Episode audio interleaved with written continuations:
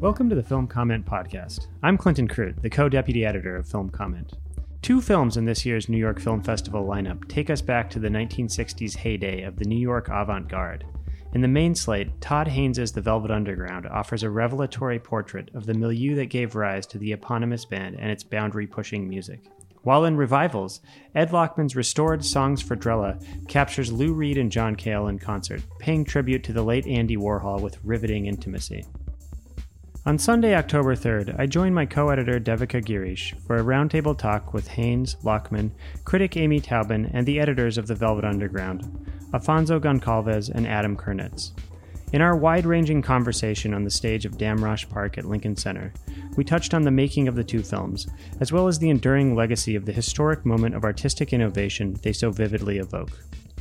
Stay tuned to filmcomment.com for more coverage of this year's New York Film Festival, both on the podcast and in the Film Comment letter, delivered to your inbox every week. Me and my co editor Clint, who you'll meet in just a second, really wanted to do this because the films that we're discussing today, The Velvet Underground and Songs for Drella, which I hope you guys had a chance to see over the past couple days, we really were taken with them because these are not, and especially The Velvet Underground, is not a film about a band or a person. It's really a film about a time and place and a group of people and what kind of creative chemical reaction happens when uh, all these things come together at the right time. And what happened was in the 60s, when this particular group of people came together in New York City at a particular point in time, what came about was the New York avant garde you know this incredible time of creative fertility and experimentation and innovation which is so central to what we do here at film at lincoln center and which continues to inform the new york art scene and how we see and feel art even today in immense ways. So we're really excited to dig into these themes today to talk about the two films as well as the moment that really fed into their making. And we have an incredible lineup of guests with us today. I'll start with my co editor, Clinton Krute, who'll be moderating the talk with me today. Please welcome the director of the Velvet Underground, Todd Haynes.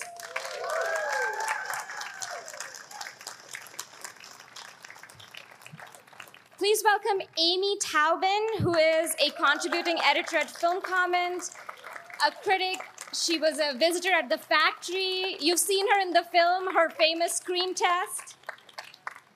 Please welcome the editors of the Velvet Underground, Affonso Goncalves and Adam Kurnitz. If you've seen the film, you know that these guys did a legendary job. So, and finally, please welcome the director of songs for Drella and the DP of the Velvet Underground, Ed Lachman. Ed has three films in this year's festival. I mean, just an absolute legend. And we're so thrilled to have you with us today, Ed. Thank you, Devika. Let's just jump right in. We wanted to start by talking a little bit about a quote from Jonas Mekas that you've edited into the beginning of the film, where he says something like, We are not counterculture or subculture, we are the culture.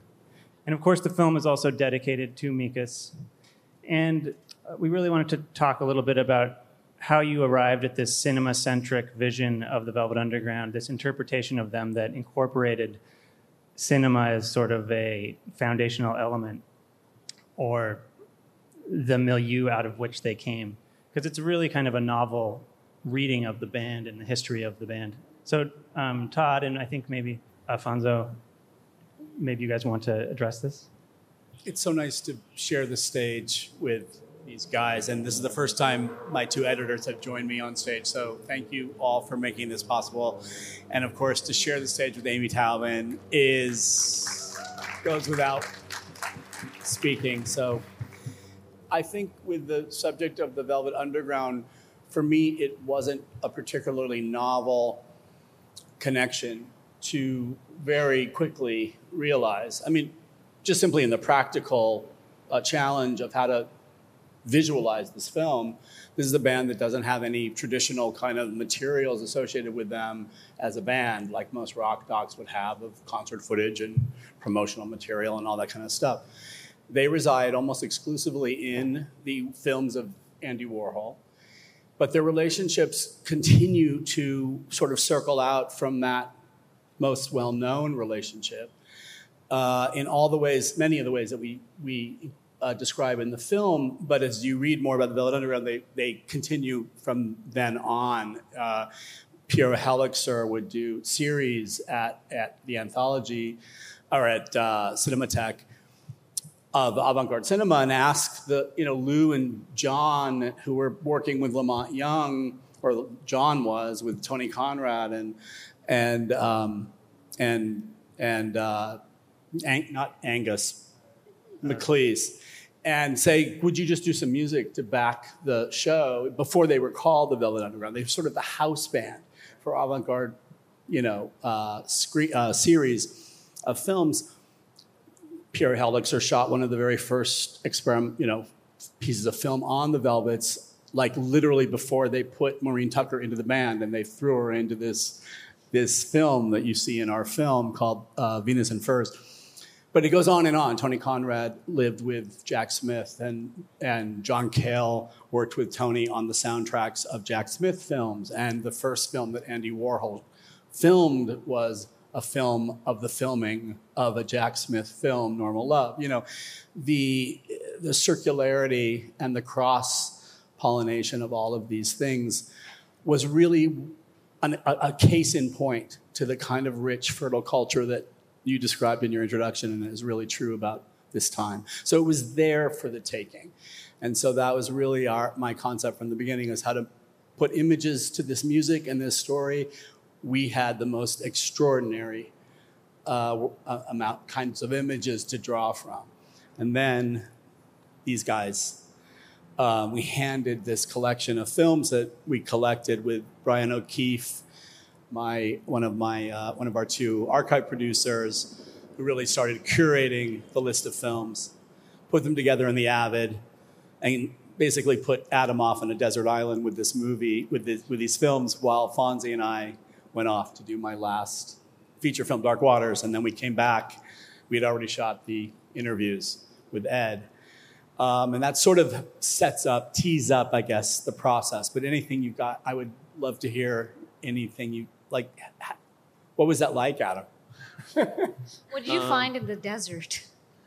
Yeah well i i would start to say that the the greatest pleasure aside from being able to listen to the velvet underground every single day was being able to watch these films and um, go through them and excavate all the images that wind up in the film. To know that we had that as a tool it's a really unique experience to be able to work with that kind of stuff. Yeah, it's just such an incredible feat the way that the that you cut those that trove of films. Not only just to it wasn't as if you were just saying you know you don't see little uh, title cards saying the title of the film you know Walden Jonas Mekas the year. You just sort of well you the way the film works the Velvet Underground film is that you kind of they support the story that you're telling. They're there as as the story not as a story unto itself of avant garde cinema or something, which is, I think, what this film makes it so different from other rock docs. Amy's looking at me. She's listening to you. Oh, okay. She's just listening to me. But I am uh, curious, Amy, since you were there yes, amidst all of this, maybe you could tell us a little bit about this overlapping of avant garde music and film and the many other arts that were sort of commingling then. Yeah. How did they feed into each other in your experience? Well, I always use a quote by jo- the poet John Giorno, who said, At this period, from the end of the 50s to the end of the 60s, there were 200 people basically doing this. And they were poets and uh, painters and sculptors and filmmakers and dancers and choreographers, and they all mixed it up. So if you went to a party, all 200 were there, and that's all there was. So that the real difference between what you imagine is when these films were shown, everyone was happy if there were 10 or 12 people in the audience until Andy made The Chelsea Girls. And The Chelsea Girls was the first film that actually got on the variety charts. And I'm also wondering, Ed, if you wanted to add something about finding eh, you know your work as the dp on the velvet underground and you also you shot songs for drella where you actually filmed lou reed and john cale performing this tribute to andy warhol in the 90s based on your familiarity with them and their music what kind of visual aesthetic or images did you think would best bring out their spirit while working on the doc when we started the Velvet Underground, I told Todd that I had done this concert, but that I never could like unearth the material. I went to Warner Brothers over like 30 years and said, You should put a DVD out of this. And nobody knew where it was.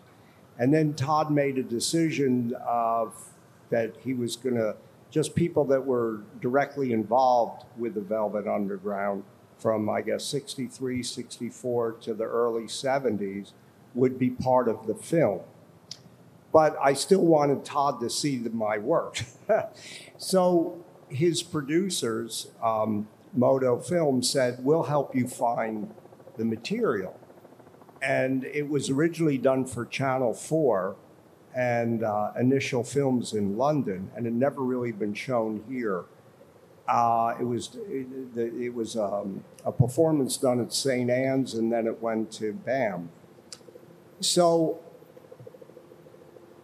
miraculously, we found the original negative, and then we went back to Warner Brothers, and they finally found the original mix. And I had somebody that does sound restoration reauthorize the sound, and he said it's X's and O's. I can sync it up to the concert and then I was able to, you know, recolor correct the original negative. I found the A and B rolls. So that was like such a pleasure. So for me, it was my gift to Todd for doing the Velvet Underground. Where'd you find them? Tell them where you found them. Well, yeah. The lab, DuArt, had closed in New York, and I told them, send me anything with my name on it I'll, I'll take it. And lo and behold, it was in my loft. So I've been looking for the last three years, driving Carol Hepburn, the producer, one of the producers at uh, Motto Films, with letters and finding the people. And it was 400 feet from my bed. So that was that story. But visually, the idea I had back then was Lou said to me, and John, we don't want any camera between us and the performance with the audience. And that gave me an idea. I said, well, can I shoot the rehearsals, just wear what you would wear in the performance? Because I'll shoot one performance, but I won't have any cameras on the stage per se. And so that gave me total freedom with them. And then I could really set up dolly shots where I could be very intimate with them. And it could be, and it's only those two creating the, the music that it could be an interplay between them. And so I negated any audience, and really the point of view in the film is between the two of them. And I think that's what makes it work, if it works, for an audience because you're always the first audience when you see the piece. And it's very minimal. So yeah, it really does become a conversation at one point in the film between Lou and John, it seems to me, Songs for Drella. Especially during that song, The Dream, when he's reading uh, Warhol's diaries and he's commenting on, or Warhol's commenting through John on how he doesn't like Lou and things like that. And there's this kind of tension. It's really, it's really, but it all comes out of the way that that uh, you shot that, Ed. I think. Amy, we wanted to ask you about this moment in the Velvet Underground film when you're talking about Warhol's Kiss in terms of extended time, this idea of extended time. And at the time, you mentioned uh, Theater of Eternal Music and Dream Syndicate, what, whatever you want to call it, the Tony Conrad, La Monte Young, John Cale group. As a, and I'm thinking about extended time as sort of a idea that was in the ether of the era. I don't know, but you might. I want to know if what if you think that's accurate or not. Well, I don't know. I'd rather hear, hear Todd talk about that. But very quickly, this was a moment where everyone glommed on to the same uh, thing about how you'd structure a work. And it was this combination of, on the one hand, really aggressive minimalism. And minimalism meant one shape that was very big or stretched very long. And that was combined with the notion that this was not necessarily high art. Somehow, this could be infused with pop as well. And that was true. I mean, Warhol was the major figure, and he was as much a minimalist as he was a pop artist. And the minimalism part was the really aggressive part because who can watch John Giorno sleep for six hours? I assume you watched. I assume you sat through the whole film. No. Yeah, but I'm a film critic. And sleep is full of different angles. Many angles. and his- Unlike unlike Empire. Empire, Yeah. yeah. well, a lot of things happen in Empire. Lights go on and all. Well, I kind of. Uh, sorry, Todd, you wanted to say something. Oh something? no, I just love that what it really was. I mean, I think it's minimalism, but it's also conceptual idea making. And it's the ideas that Warhol created that, ha- that circulated. People didn't have to literally sit through Empire to discuss what the idea of Empire would meant and how it challenged other conventions and as- assumptions and orthodoxies about what art is and how we define what an artistic experience is, the duration of that experience. When we, we knew we wanted to trace these ideas in the film and make them as visual as possible.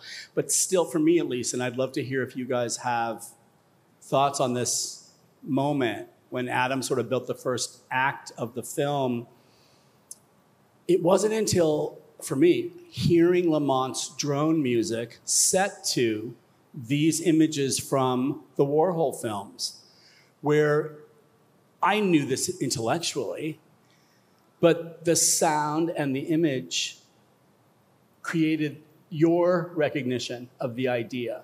And you feel like you made the connection yourself as a viewer. And that i think that was always our goal in this film was to let the images and the music lead not the words not the oral histories although we had amazing stories and oral histories from our subjects but to feel like you were kind of discovering the music yourself and the ideas that were circulating and, and swapping from artist to artist during this time.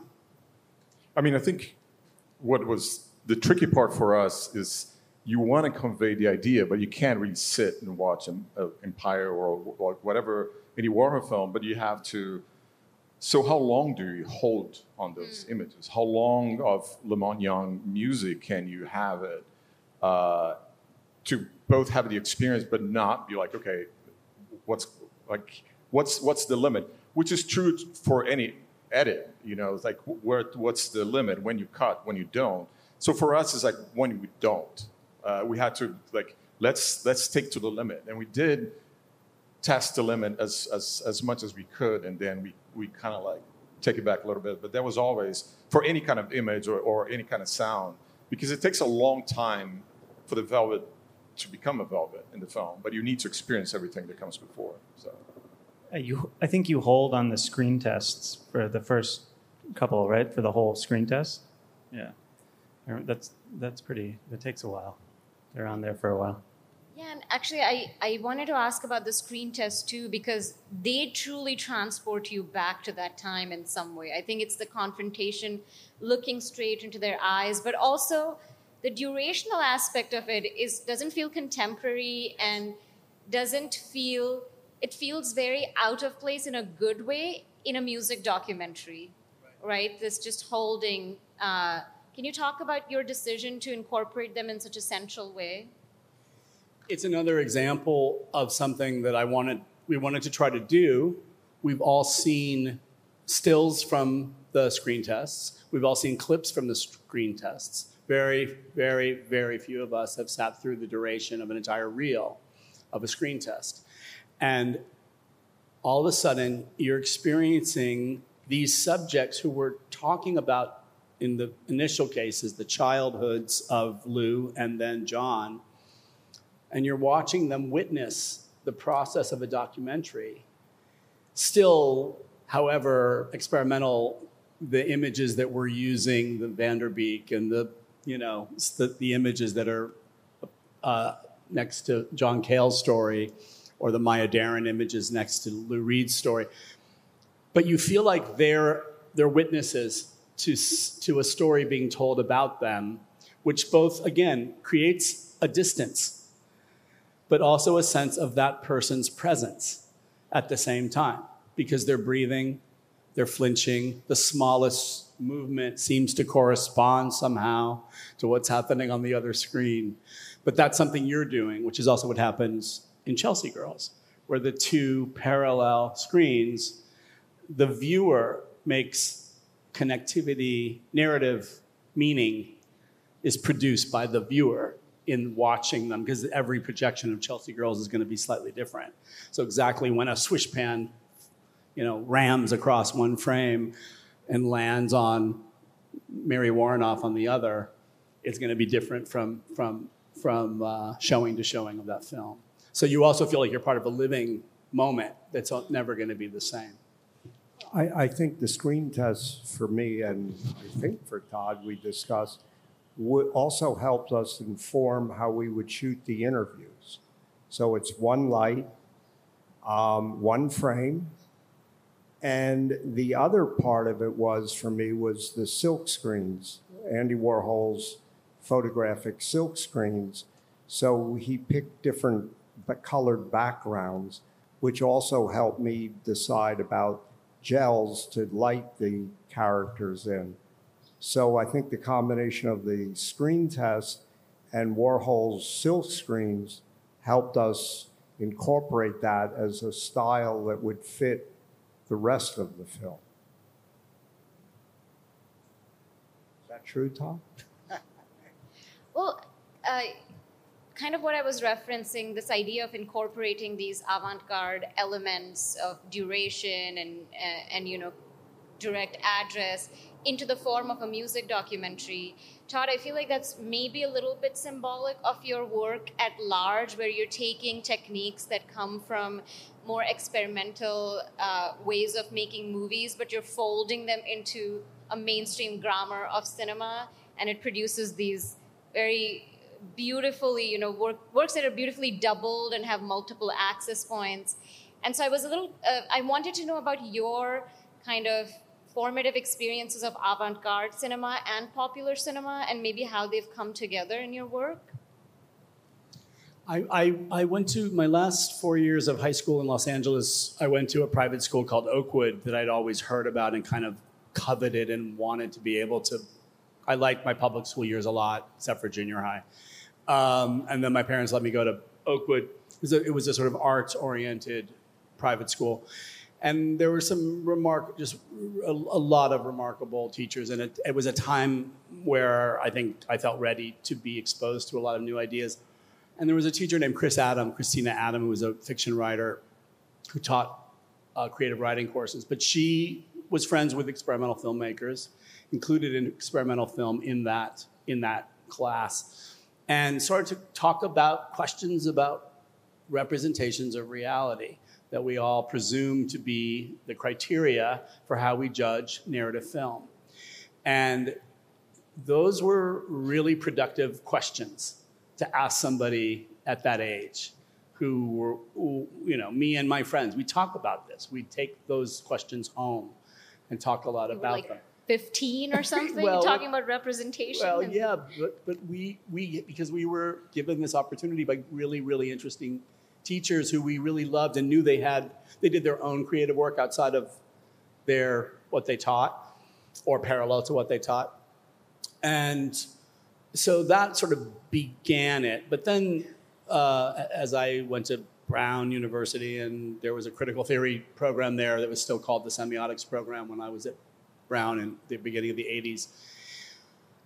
You know, there were things that were starting to happen in avant-garde filmmaking, like Shirley, uh, like um, um, oh my God, I'm spacing out on the name. Um, who wrote, who made Orlando?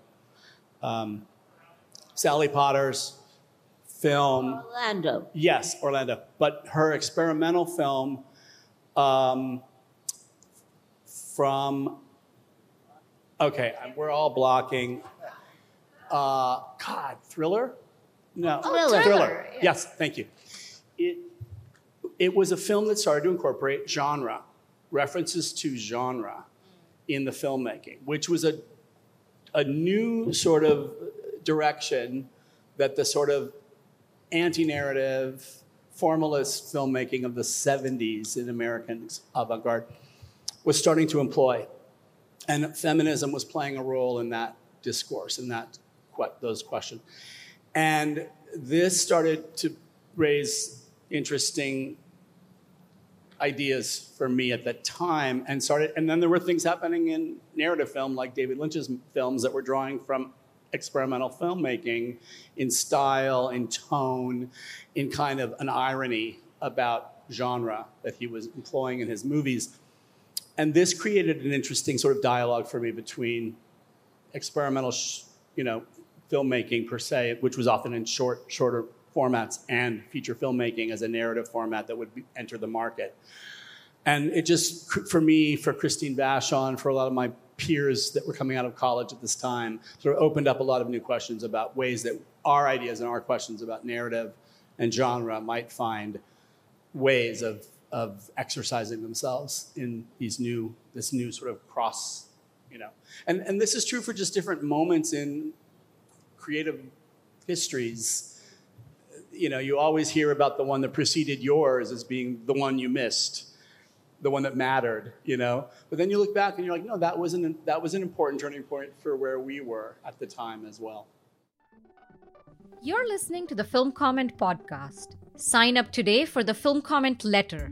It's a free weekly digital newsletter featuring original film criticism and writing by Film Comment's editors and brilliant contributors. The letter delivers exclusive features, reviews, interviews, streaming picks, news, and more directly to subscribers' inboxes every Thursday before they're published on filmcomment.com the following Monday.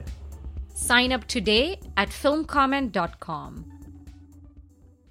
I would love to ask you a question. May I ask you a question? What, when did you first see Derek Jarman and how does he figure in that? Because, I mean, what we're not saying, because it's just so obvious, is that three quarters of the images on that screen in your film, which is the history of avant garde film from 58 to 68, those are movies we would now call queer. And maybe we called them gay then, or we didn't call them anything that had to do with gender. Uh, but they were, and we knew that. I mean, so Jarman. Well, yeah, I, I, I knew I knew Derek Jarman from earlier feature films, Caravaggio, um, films that, that came out when I was in still in college, and then we would meet Jarman and and in the new queer cinema era, he was sort of a forefather as and as Jack as um, uh, John Waters was as well, Kuchar Brothers, et cetera to the, the moment that we found ourselves in in the AIDS epidemic. But that exact point, Amy, was something we were really, really conscious about wanting to explore in this film. It was something we talked about with our subjects in the interviews, but something we really wanted to be aware of because it sort of disappears that context that the Velvet Underground really found themselves in and the Warhol Factory and the avant garde culture of New York City. I think you see it most dramatically in the movie and maybe humorously when they go to Los Angeles. And the contrast between attitudes and assumptions about being outsiders, decidedly so, whether you were literally gay or lesbian or not. It was a, an attitude, it was a way of looking at the world. People will attribute Baudelaire and dandyism and Genet and all these predecessors of queer thinking, gay, gay writers, and to things that were happening in pop and in camp that were more associated with the 1960s. And I, I think there are many ways to make that argument, but there was something really, really specific going on right then and there. And Jack Smith, of course, too. Yes, That's Jack Smith, of course. Major figure. Well, something that we were thinking about, there's, I think, people of different generations on this panel of these different experiences of New York. And I'm curious to all of you here, you know, what made New York distinctive from other centers where experimental or avant garde arts movements were taking place, be it LA or San Francisco or other parts of the country? What made New York specific that fed into the art that we see in these, in these films? Amy question. Seems like an Amy question. I, I, I don't know what how to answer that. I mean, there's It's always the grit, been the grit of the city. what? The grit, I said. No, there's always been this tension between the East Coast and the West Coast in the avant garde film world. And the West Coast kind of felt that people on the East Coast didn't take them seriously, et cetera, because we were bad. You know, we knew we were outsiders and we liked it. And I don't know how else to put it.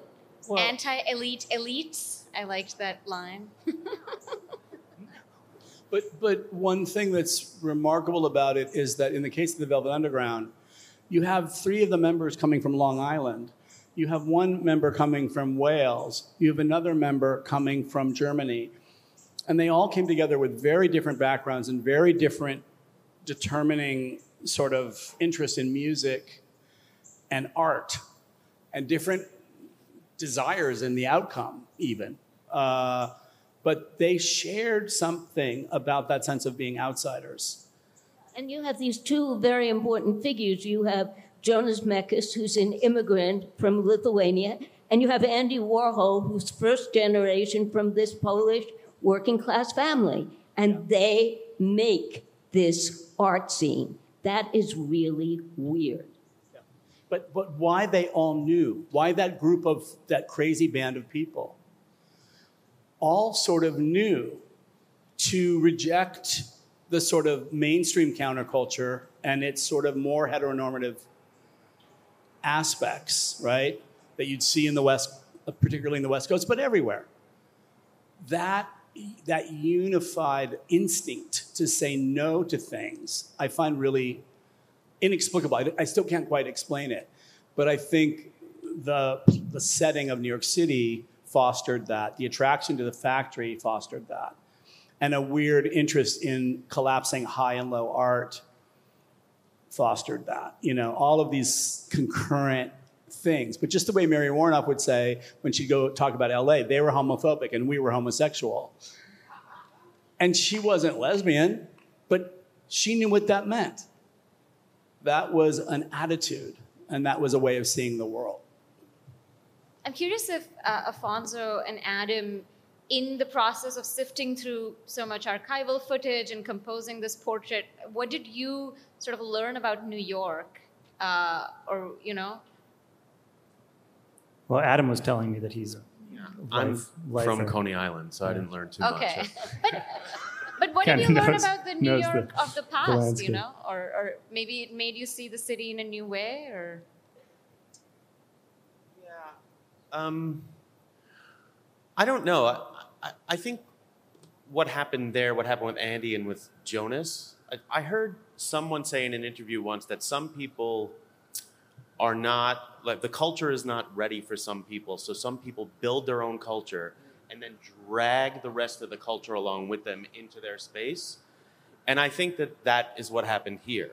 Um, and I think that what I could say is that everything that I love about New York can probably be traced back to Andy and what he did. I grew up in the punk rock scene here in New York, and that doesn't exist without what Andy did. And I think, um, I don't know if it's the first place in American history, maybe it is, where people celebrated their own strangeness. Um, and it was nice as a kid growing up here to have a place to feel like I could do that. Um, and I think that that's where that starts. So, yeah. I'm also, I want to ask you one quick thing that we were talking about last night about Iggy Pop. Yeah. Because these guys worked, made the Gimme Danger film with Jim Jarmusch, and it's how the two of them, Fonzie and I have been making, cutting movies together for a while, but Fonzie introduced me to Adam because of a real, this really great experience they had working on that film together. And we were just talking last night at dinner about Iggy and about something, a kind of raw intelligence and a kind of understanding of sexual deviance and shit. I'm gonna let you, if you feel like it. I don't want to put you on the spot, but I just thought that was really interesting what you were saying. It's funny that you say that. I was also going to say that punk rock leads back to Andy, but it also leads back to Iggy as well. Um, and the Velvets, obviously. And the, Vel- and the Velvets as well, but also that um, Iggy didn't turn his back on the audience. Iggy, Iggy ran into the audience, and you didn't know what was going to happen. Um, and Iggy embraced danger the way John Cale. I think John Cale philosophically speaks about danger. He said something like uh, people on the West Coast were yeah, uh, di- hippies, were, hippies were avoiding the danger. importance of danger. Yeah, yeah. But Iggy really brought the danger, you know, um, and sort of like crossing out into the audience and including the audience into uh, this sort of like depraved moment where you had no idea. Maybe you would get punched, maybe you would get kissed or something like that. Um, yeah, I feel like that's how I would describe being in New York when when I was growing up. Well, so Iggy, Iggy you know, it's like maybe you get punched, maybe you get kissed. Right, but there's a difference here between going to a Stooges show and going to a Dead show or something. You know, like you might get uh, kissed at a dead show or something by somebody you don't want to get kissed by. Or you got you're probably not. Get, you like a might get punched in, in the you know at some point. Yeah, yeah. But uh, I think that that oppositional attitude of the of of punk can be traced back in some way to this. It could be uh, to uh, to this New York scene. I know that in the film you talk a lot about this um, oppositional kind of defining themselves in opposition to. And uh, it reminded me of the Tony Conrad, Jack Smith, Henry Flynt protests, like uh, down with uh, what did the poet sign say? Demolish art, no more museums, and they would walk around. And I think 1963, these things happened, and these guys were, you know, led directly into the Velvet Underground in many ways. Um, but I'm interested to hear, and uh, oh, oh yeah, which yeah also reminds me of Conrad himself uh, when the Flicker showed at the 1966 uh, New York Film Festival, I think read a, a two-page uh, document of protest against the festival, even though he was about to show his film there. but uh, anyway, so I think that this uh, lineage of n- negativity. And that film is showing next week Oh yeah, here. and as at- part of the uh, Amos Vogel Centenary retrospective.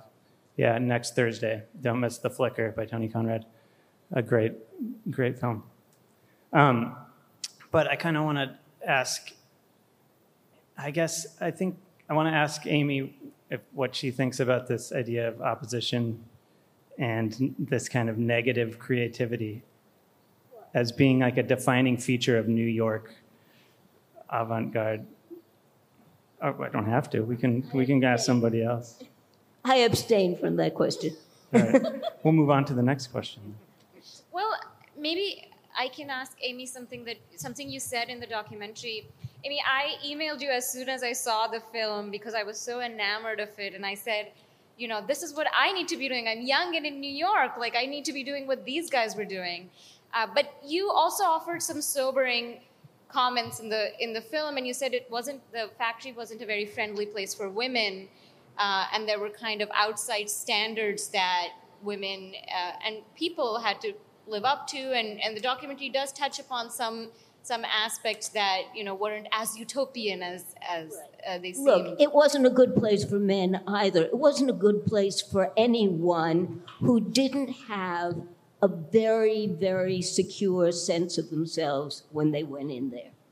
I mean, what can I uh, else can I say about that? because I'm sure that Eric Andersen felt he didn't measure up in the way that I felt I didn't measure up to Nico. Um, you know, it was the thing about the Warhol factory was that people came because they thought Warhol could make them famous because he had cameras. Um, and what those cameras then revealed was every single wound in their narcissism. And you can see that in the screen tests, and that's why they're compelling. Uh, and Warhol's great gift was to make people face their own narcissism. And for some people, that was not, uh, they couldn't survive it. So Jane Holzer and I survived it fine because we were nice, pushy, well brought up New York girls, and this wasn't going to bother us. But a lot of people didn't, you know? I mean, I am curious about what Clint brought up in terms of this oppositional nature of that scene. I am curious what you all think happened or uh, endures of the political legacy of that moment too, because it seems to me that it was a moment where, in which, whether intentionally or not, uh, art just felt very effortlessly political, maybe because of this marginalized identity that these uh, artists carried. And I think their legacy or their influence eventually maybe became uh, divested from that uh, oppositional side or political side of things. It became sort of more commercialized and uh, more palatable. And, and so I'm curious, you know, how you think, and it, broadly, how you think that we interact with their legacy now. Well, I I feel like there was not an overt uh, sort of orthodoxy of political discourse. They rejected that. That, w- that was not what interested them. It was not interesting, interesting to them about Bob Dylan. And by the time Bob Dylan was, I think, very interesting to them, he had already rejected that period of his own uh, songwriting, the protest, first protest era. But I, I feel that when, a, when a band, I think something that they did that is radical and continues to be radical, but also made all these other genres of music possible. And it's a lot about what we're talking about in terms of, and, and even what we're talking about in what, what challenges people face within the factory sort of social um, politics, is that they talked about incredible vulnerability and pain and self destructiveness and the desire to nullify one's life. The, the, the way that we, that we have to, that everybody feels this in their life. And with everything that was happening in the 1960s, such an incredible, and let's just leave it at popular music alone, and jazz and R&B. Very few people were talking about this. There was a tremendous or almost obligation to speak affirmatively about life in the 1960s. Well, the Velvet Underground were not speaking affirm- affirmatively about life. And it wasn't politis- it was not in a political discourse, but that was very easy to apply to all kinds of senses of political ideas and ways of wanting to change society.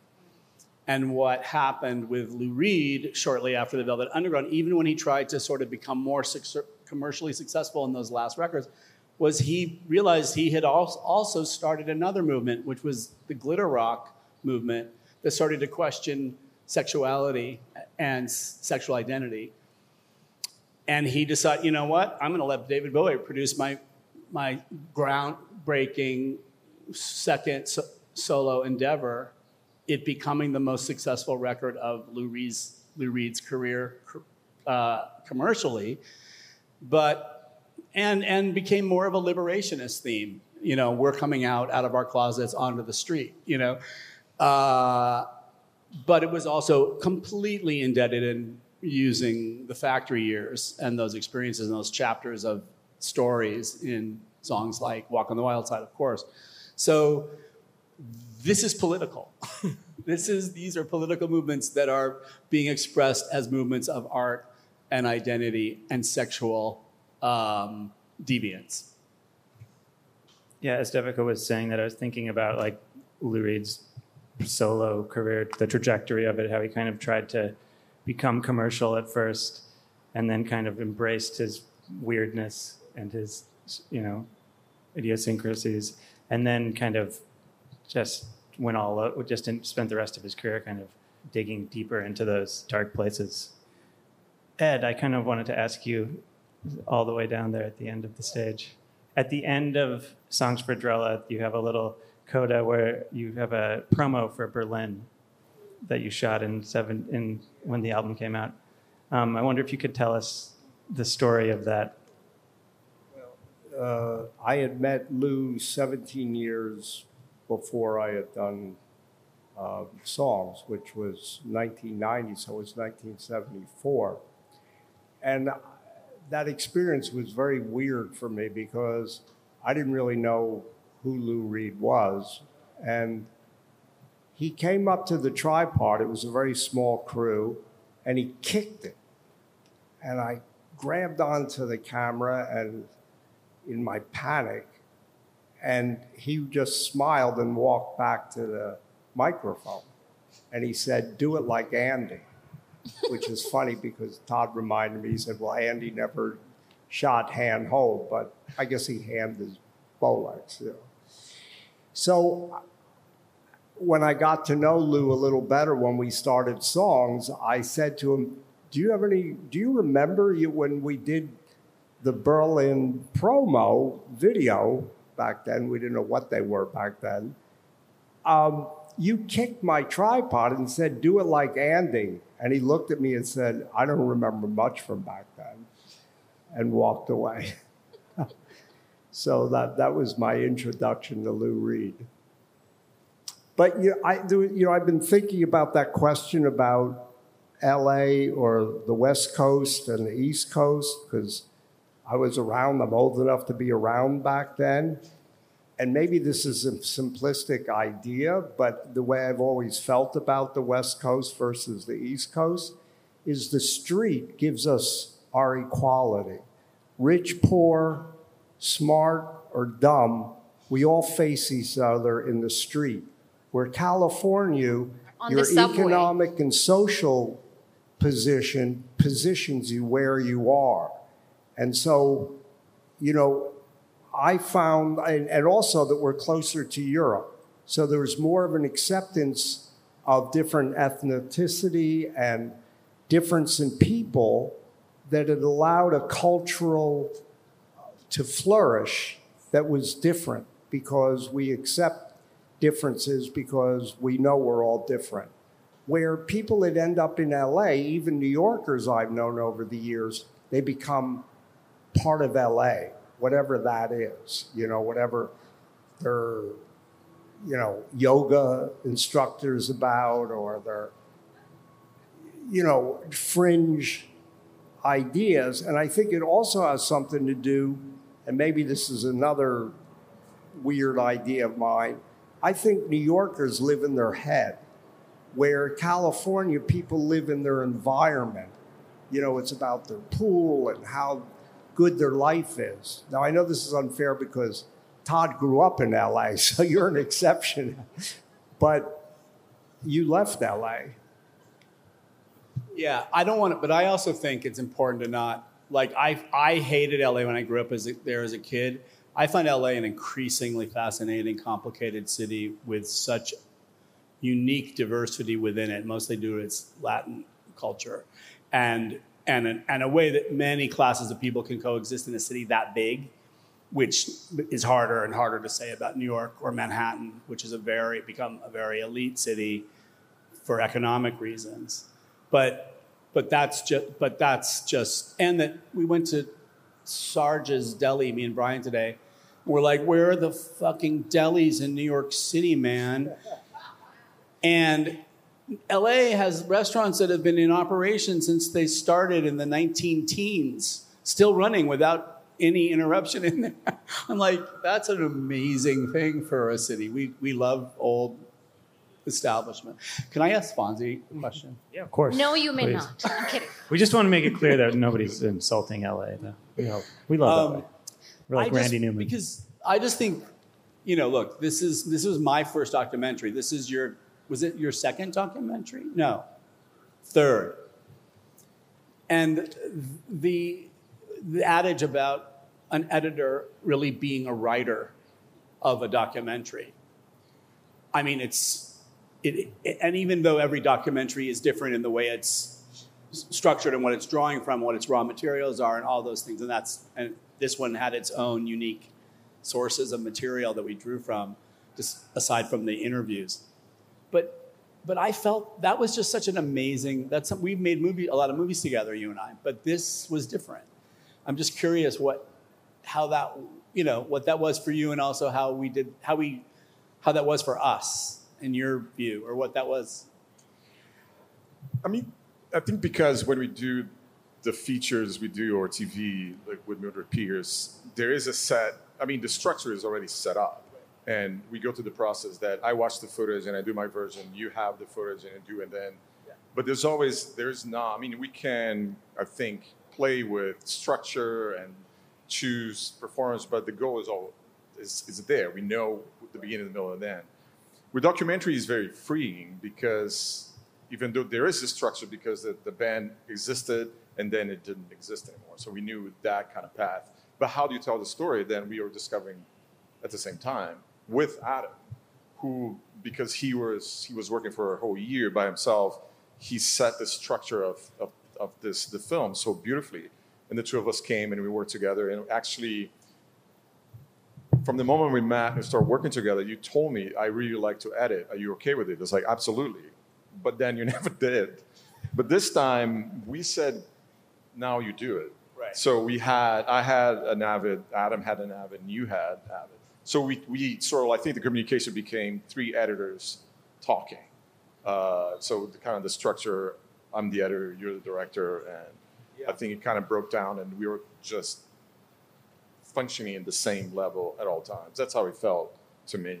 Wow. Thank you for acknowledging my editing. but the Todd's great amazing, thing, the amazing thing is that, I mean, COVID happened. When Fonzie and I finally could full, put our full attention on this, the beginning of, it was 2020. We were in LA. Adam was in New York. We kept dream, we kept, our plans were to keep meeting up and physically. And then COVID hit, and Fonzie and I had been in the same room working, and we were basically like quarantined together with this movie. And it was just like, okay, I'll, let's just stay working on this movie in quarantine forever. Yeah, we actually measure six feet from each other. We had like uh, my wife had cut a little rope. It's like I want to make sure, and we had it on the floor, so we knew there was six feet from each other the whole time. I was very socially distanced. Yeah, I like this image of Adam sitting in a basement by himself for a year, full, for one full year, just sort of plugged into his computer. Um, I think we have to wrap now, guys. Unfortunately, I, I do want Amy to have the last word. If no is her last word. She says. I think that's appropriate given her. As a scenester from that time, I do want to ask you, just as a closing question, what your experience was of watching the completed film and what it brought back to you. Oh my God, it was it was like being there. I mean, that's why I guess I wonder what people who weren't there will make of it. But for me, in a way, this was the formative period of my life. It was the most thrilling period of my life in many ways, and the movie is absolutely that. So, uh, yeah. Well, maybe this panel will take you know take over and become the most thrilling period of your life. that's, that's our hope. Well, thank you guys all so so much for joining us. We really appreciate it, and thank you for your work on this on this remarkable film. And Ed, thank you so much for the restoration of Songs for Drella. And please go see these films and go see the Velvet. Thank you. Underground opens on October 13th, so you, you can catch it like very soon if you haven't already, or rewatch it.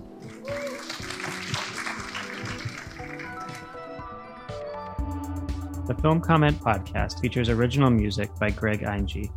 Film Comment is a publication of Film at Lincoln Center. Since 1962, Film Comment has been the home of independent film journalism, publishing in depth interviews, critical analysis, and feature coverage of mainstream, art house, and avant garde filmmaking from around the world. Visit us online at filmcomment.com.